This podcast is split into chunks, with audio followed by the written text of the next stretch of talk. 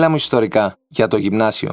Πολιτιστικό Ίδρυμα Τραπέζης Κύπρου. Συνδιοργανωτής Υπουργείο Παιδείας, Πολιτισμού, Αθλητισμού και Νεολαίας. Ο Δεύτερος Παγκόσμιος Πόλεμος 1939-1945. Αίτια, βασικά γεγονότα, έκβαση και συνέπειες. Ευαγγελία Καλδέλη. Ιστορικός, εκπαιδευτικός.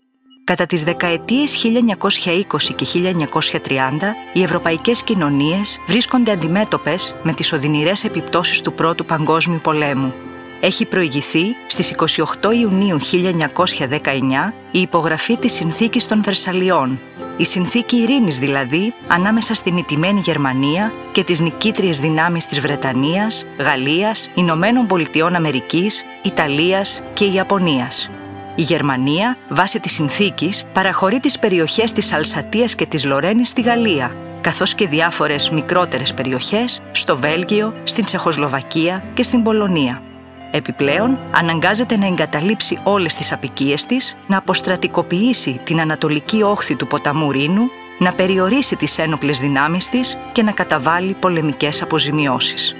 Οι εδαφικές, στρατιωτικές αλλά και οικονομικές υποχωρήσεις της ταπεινωμένης Γερμανίας θίγουν το εθνικό αίσθημα του λαού της.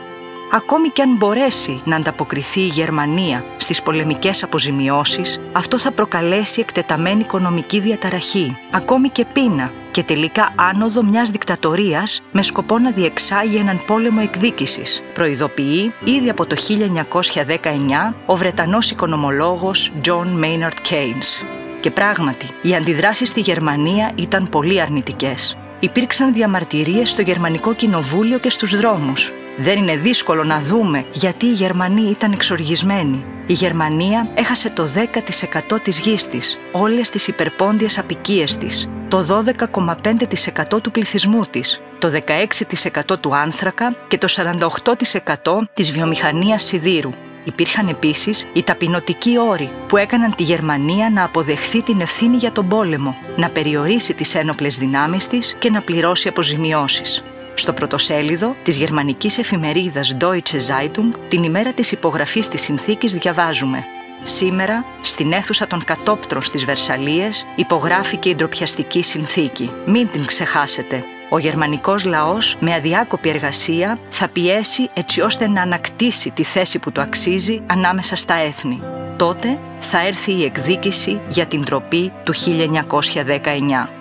Παράλληλα, την κατάσταση επιδεινώνει η οικονομική κρίση που ξεκίνησε από την κατάρρευση του χρηματιστηρίου της Νέας Υόρκης το 1929 και επεκτάθηκε σε όλο τον κόσμο με ποικίλες συνέπειες και επιπτώσεις στην οικονομία, την κοινωνία αλλά και το πολιτικό σύστημα. Οι δυσμενείς λοιπόν οικονομικές συνθήκες, αλλά και ο φόβος επέκτασης της επιρροής του σοβιετικού καθεστώτος και της ιδεολογίας του κομμουνισμού ευνοούν την άνοδο εθνικιστικών κινημάτων, τα οποία προσφέρουν διέξοδο μέσα από μια πιο απολυταρχική κατεύθυνση. Στη Γερμανία το κίνημα του ναζισμού με τον Αδόλφο Χίτλερ και στην Ιταλία το κίνημα του φασισμού με τον Μπενίτο Μουσολίνη δίνουν πολιτική υπόσταση σε ρατσιστικές θεωρίες, αποδίδοντας στις μειονότητες την ευθύνη για την κρίση. Ήδη από το 1919 ο ίδιος ο Χίτλερ σε επιστολή του αναφέρεται στην εβραϊκή απειλή.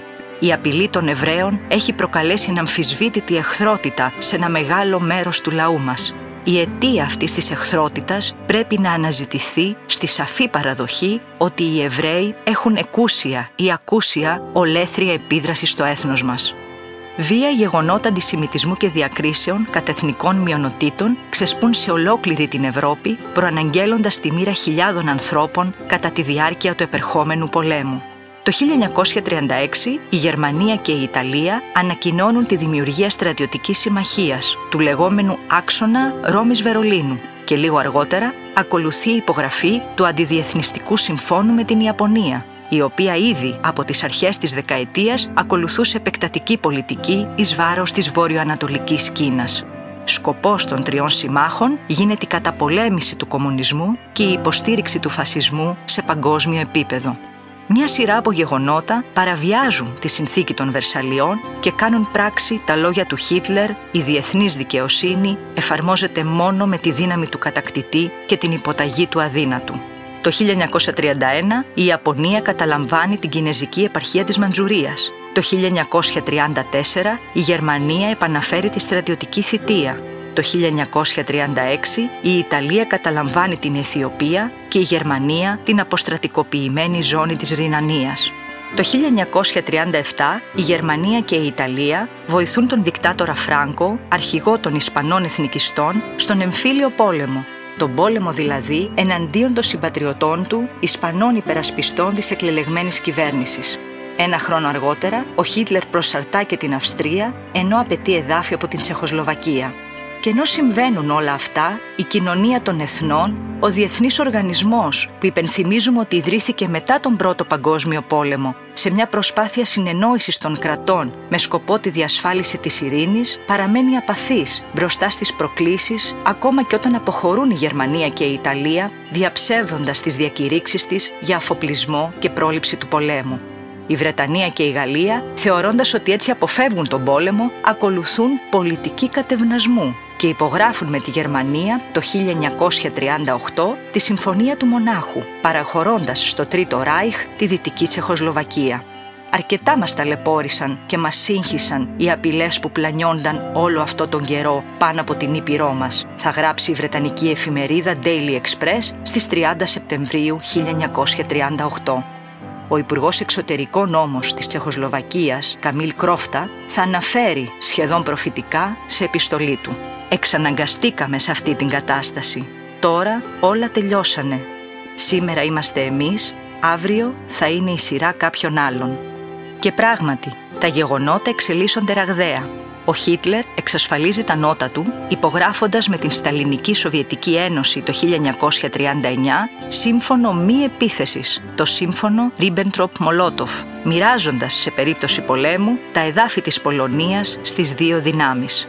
Την 1η Σεπτεμβρίου 1939 η Γερμανία, επικαλούμενη συνοριακά επεισόδια και την καταπίεση της γερμανικής μειονότητας, εισβάλλει στην Πολωνία, σηματοδοτώντας και την επίσημη έναρξη του Δεύτερου Παγκόσμιου Πολέμου. Βρετανία και Γαλλία, τιμώντας την εγγύησή τους για τα πολωνικά σύνορα, κηρύσουν τον πόλεμο στη Γερμανία δύο μέρες αργότερα. Ισχυρές γερμανικές στρατιωτικές δυνάμεις, μηχανοκίνητες και ευέλικτες, με την υποστήριξη τεθωρακισμένων, υποβρυχίων και αεροπλάνων, προχωρούν σε μια νέα τακτική, έναν πόλεμο αστραπή που πρώτη φορά έβλεπε ο κόσμος. Μέχρι και το 1941 η Γερμανία έχει καταλάβει τη Δανία, την Ολλανδία, το Λουξεμβούργο, την Ορβηγία και το Βέλγιο, ενώ μέσα σε μόλις 10 ημέρες καταλαμβάνει και τη Γαλλία, η γερμανική αεροπορία βομβαρδίζει τη Βρετανία, ενώ παράλληλα, ήδη από το φθινόπωρο του 1940, οι δυνάμεις του άξονα δίνουν σκληρές μάχες για να καταλάβουν τη Βόρεια Αφρική. Τον Απρίλιο του 1941, ο γερμανικός στρατός επιτίθεται στην Ελλάδα και τη Ιουγκοσλαβία και τον Ιούνιο του ίδιου χρόνου, γερμανικές δυνάμεις εισβάλλουν στη Σοβιετική Ένωση. Μέχρι τον Δεκέμβριο του 1941, ο πόλεμος έχει μεταφερθεί και στον Ειρηνικό με την επίθεση της Ιαπωνίας στην Αμερικανική ναυτική βάση Pearl Harbor, η οποία αναγκάζει τις Ηνωμένε Πολιτείες της Αμερικής να κηρύξουν τον πόλεμο στις δυνάμεις του άξονα, Γερμανία και Ιταλία, καθώς και στην Ιαπωνία. Ολόκληρος ο πλανήτης μοιράζεται σε δύο αντιμαχόμενα στρατόπεδα. Από τα τέλη του 1942, οι συμμαχικές δυνάμεις της Γαλλίας, Βρετανίας, Σοβιετικής Ένωσης και Ηνωμένων Πολιτειών Αμερικής αρχίζουν την ουσιαστική αντεπίθεση. Στο ανατολικό μέτωπο, τα σοβιετικά στρατεύματα οδηγούν σε υποχώρηση τον γερμανικό στρατό, ενώ τα αμερικανικά και βρετανικά στρατεύματα αποβιβάζονται και επικρατούν αρχικά στη Βόρεια Αφρική και μέσω της Ιταλίας καταφέρνουν σε μεταγενέστερο στάδιο να αποβιβαστούν επιτυχώς στις ακτές της Νορμανδίας, στη Γαλλία, ανοίγοντας ένα δεύτερο μέτωπο. Απελευθερώνεται το Παρίσι και η υπόλοιπη Γαλλία και το φθινόπωρο του 1944 ελευθερώνεται η νοτιοανατολική Ευρώπη και η Ελλάδα. Την άνοιξη του 1945, οι συμμαχικοί στρατοί, αμερικανικά, αγγλικά και γαλλικά στρατεύματα από τα δυτικά και σοβιετικά από τα ανατολικά συναντιούνται στο Βερολίνο. Ο γερμανικός στρατός δεν έχει πια δυνάμεις να αντισταθεί. Ο Χίτλερ αυτοκτονεί και στις 8 Μαΐου 1945 η Γερμανία συνθηκολογεί χωρίς όρους. Δεν κάνει όμως το ίδιο και η Ιαπωνία. Οι Ηνωμένες Πολιτείες Αμερικής, για να την πιέσουν να παραδοθεί, ρίχνουν την πρώτη ατομική βόμβα στη Χειροσύμα στις 6 Αυγούστου 1945 και τρεις μέρες αργότερα μια δεύτερη στο Ναγκασάκι. Στις 15 Αυγούστου 1945 η Ιαπωνία παραδίνεται σηματοδοτώντας τη λήξη του Δεύτερου Παγκόσμιου Πολέμου μετά από συνολικά έξι χρόνια. Ο Δεύτερος Παγκόσμιος Πόλεμος περιγράφεται συχνά όσο πιο αιματοβαμένος στην ανθρώπινη ιστορία. Ένας ολοκληρωτικός πόλεμος στον οποίο η διάκριση μεταξύ στρατιωτών και αμάχων δεν είχε πλέον καμία απολύτως σημασία. Υπολογίζεται ότι 60 εκατομμύρια άνθρωποι σε όλο τον κόσμο έχασαν τη ζωή τους σε μαζικές εκτελέσεις, εκτοπίσεις, στρατόπεδα συγκέντρωσης ή από πείνα, καταναγκαστικά έργα και βομβαρδισμούς.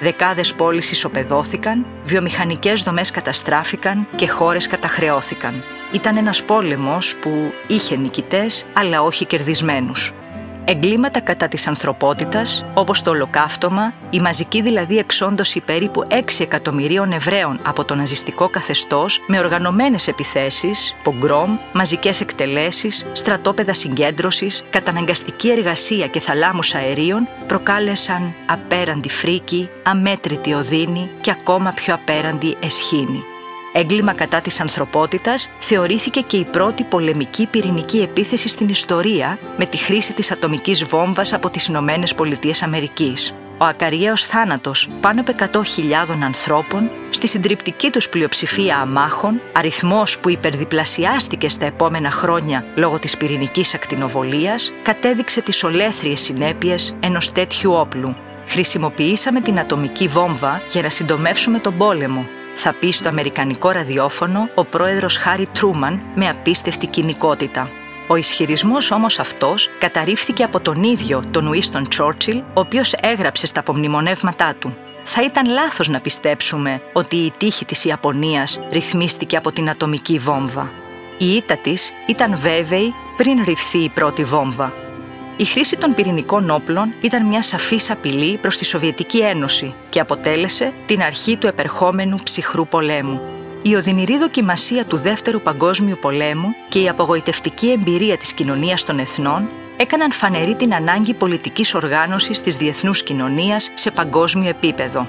Εμείς, οι λαοί των Ηνωμένων Εθνών, Είμαστε αποφασισμένοι να σώσουμε τις επερχόμενες γενναίες από τη μάστιγα του πολέμου, που δύο φορές έφερε στην ανθρωπότητα απερίγραπτη οδύνη. Να διακηρύξουμε εκ νέου την πίστη μας στα θεμελιώδη ανθρώπινα δικαιώματα, στην αξιοπρέπεια και στην αξία του ανθρώπου.